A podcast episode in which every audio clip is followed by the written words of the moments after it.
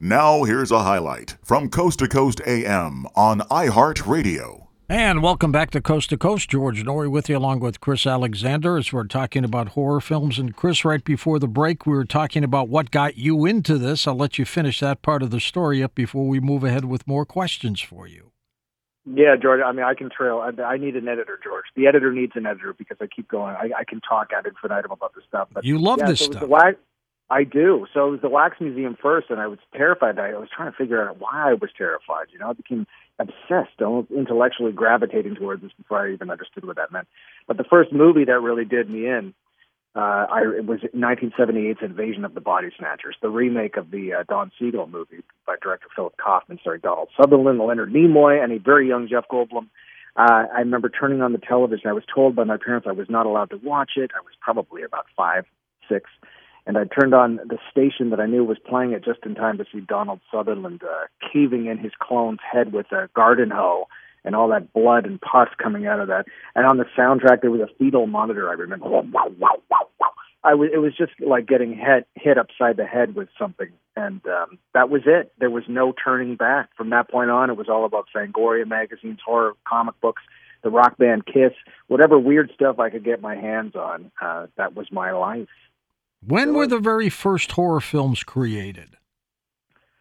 You know, here's something really interesting because uh, the, the very first film, period, or at least the prototype for a film, was kind of based around horror. Now, it wasn't a horror film, but it was it was kind of based. So cinema was invented on horror in many respects. There was a guy named Leland Stanford. He was the former governor of California, and on a gentleman's bet, he had a racehorse, and he was sitting at the track, and he was betting his buddies that the horse, when it jumped, all four legs would leave the track. And of course, there was no way to uh, fo- use photography to kind of capture that kind of motion. So he hired a guy named Edward Muybridge out of England. He he managed to get him over to California to set up an experiment, and the experiment was setting up 12 cameras along the track.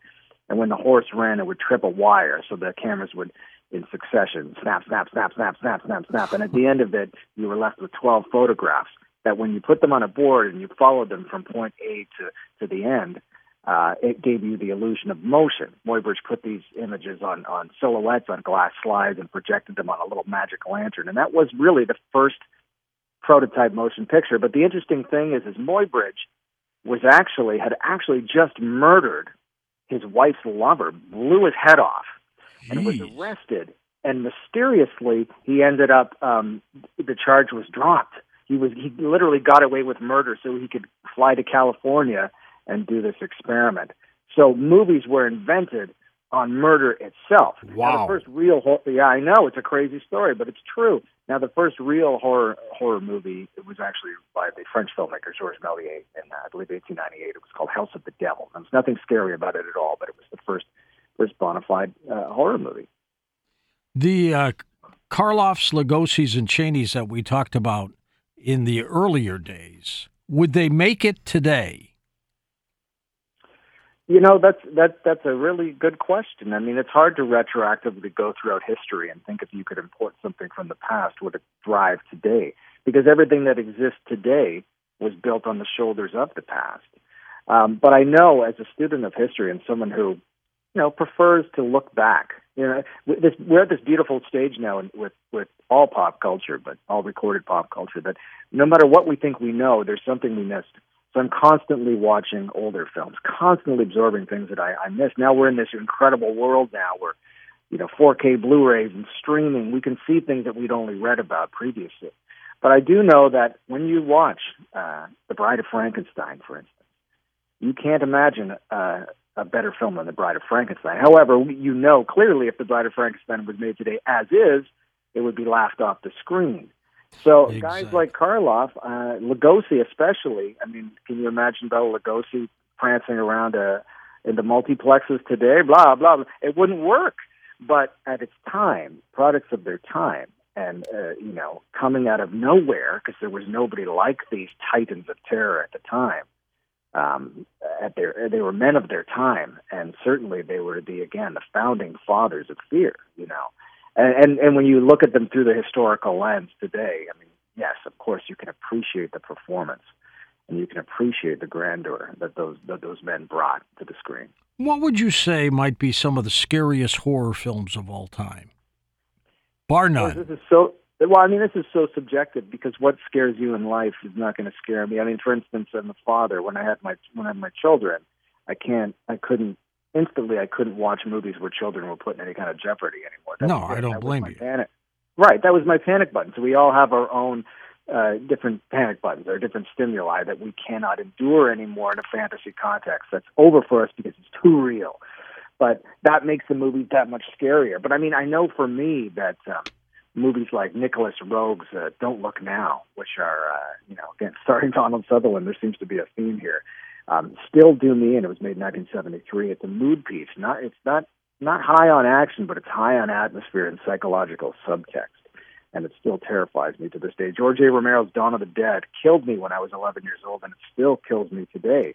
It's my favorite horror film of all time because it's firing on every cylinder. It's got great characters. It's a great war film. It's a great gore fest, and uh, it's it's got social satire and subtext, and it's, and it's truly, truly a scary motion picture. David Cronenberg, my countryman, uh, came roaring out of the gates in 1975 with a scrappy little exploitation movie called Shivers about a sex parasite loose in a Montreal apartment building that still to this day, for all its cheapness and and you know technical ineptitude, is still a terrifying motion picture. I could go on and on. I've tried George to list my top ten scariest and favorite horror films. I end up at a hundred, and I've only scratched the surface. Wow! I kind of gave up. I gave up because I love them all. It's, I love them all for different reasons. Actor Bruce Campbell seems to be in a lot of these kinds of films. How's he doing these days? Do you know? Well, uh, Bruce, Bruce, I know Bruce. Bruce is a great guy and an interesting guy because he's a Bruce is a brand in and of himself, and and, and God bless him for that. But we talk about scary movies, and of course, I, I forgot to mention The Evil Dead. You know, 1979. Oh yeah, huge. Yeah, when it, a huge movie cost nothing. And here's a movie that you know, like the great horror films, the great independent horror films, they were scraped together by kids with a dream and uh, with nickels and dimes. And it wasn't about what you know what spending exorbitant amounts of money. It was about ingenuity and imagination. And Evil Dead is simply the premise. If you've never seen it, well then there's something wrong with you. But uh, get out there and see it. A bunch of kids go to a cabin and open up a book and read some stuff from the book, and next thing you know, they're all hacking each other to pieces as they become uh, you know, sequentially possessed by these demonic forces. So very low on plot, but again, high on style, high on atmosphere. And Bruce Campbell played the character of Ash. They spun that film into a, a trilogy of films and a television series, a remake, uh, and I think there's another one in the works. But Campbell smartly, wisely capitalized on his uh, fame in that film and has literally made a career in film and television and the convention, the horror convention circuit. Um, you know, playing to his fan base. And uh, yeah, he's a great guy. He's, he's definitely a one of a kind. You talked about cost, like Bell Witch cost pennies and made a lot of money, right? Well, the Blair Witch. Blair Witch. yes. Yeah, you're right. Uh, it cost pennies, exactly. It was a bunch of guys, first person film. I don't like the Blair Witch Project. I don't have to like the Blair Witch Project. It's not for me. For me, I like, you know, I like constructed fantasies. I don't necessarily like that wall being broken. That's an aesthetic choice. But you, know, you can't deny how uh, powerful that film was to an audience. And I can't believe that film was even, I don't think a film like Blair Witch Project would be released today to theaters. I think that was the last gasp of the cheap horror film mm-hmm. screens and being successful. I mean, that movie really ruined people because you know the market, and that was mostly the marketing, man, because they really sold that that it was actually an authentic experience that someone had found this tape of these kids getting uh, annihilated by some unseen force in the woods. And you know, most people with half a brain knew that that was nonsense, but there was still a lot of people out there that were questioning what they were seeing if it was real or not. And uh, you know, that's how that's uh, the Blair Witch rests exclusively on that conceit. Chris, here's an actor we haven't brought up yet, and I thought he was a great horror actor, Vincent Price.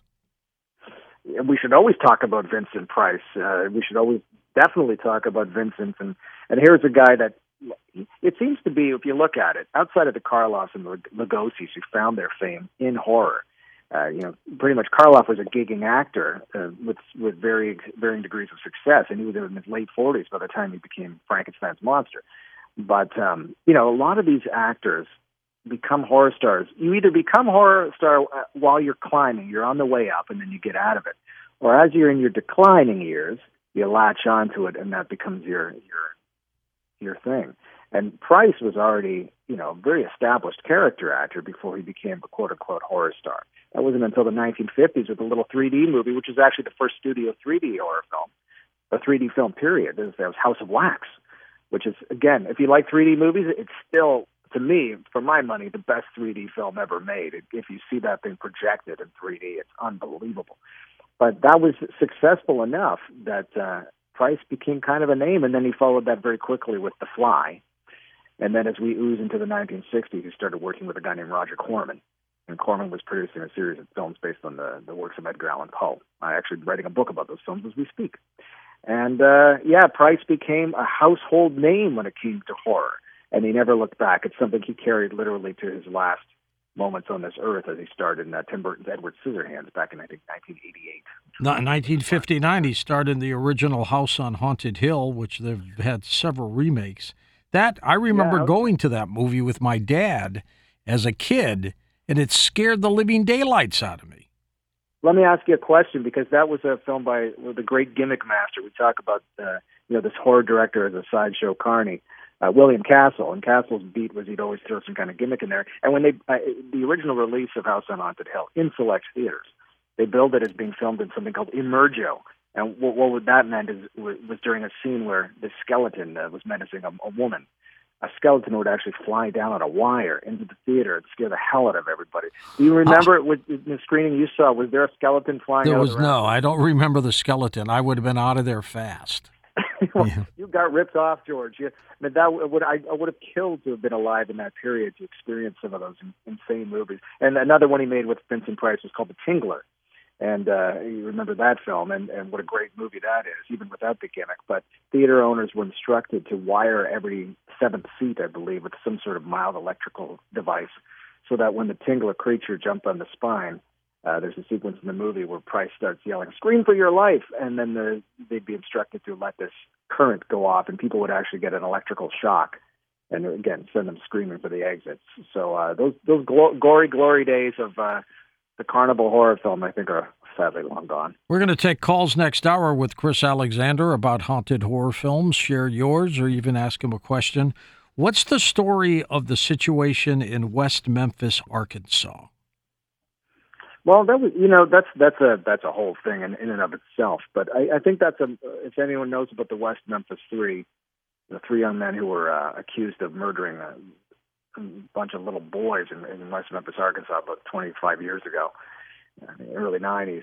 Um, you know, that's a case of if you love this stuff, if you love horror movies, if you collect horror films, if you read Fangoria magazine and you listen to heavy metal and you fit the profile and you're in the wrong place in the wrong time, the consequences can be deadly. In the case of that film, in, in the Bible Belt uh, region of West Memphis, Arkansas, a guy named Damien Echols, who was the ringleader of these kids who just loved weird stuff, dressed in black, painted their fingernails black were all arrested, tried, and convicted of murdering these kids when there was no real clear evidence. Three children found dead, right? Yeah, yeah, they were chill, skinned, and they they started to say it was a satanic ritual, and it was must have been these kids because they like the weird stuff, and it's one of the great travesties of justice. It's well documented in a series of films called Paradise Lost, three pictures. Uh, get a chance, find those films and watch them. You know, Damien is out now. He's a friend of mine, but he spent 20 years his entire burgeoning adult life, he was like 16, 17 when he was arrested, on death row, in most of it in isolation.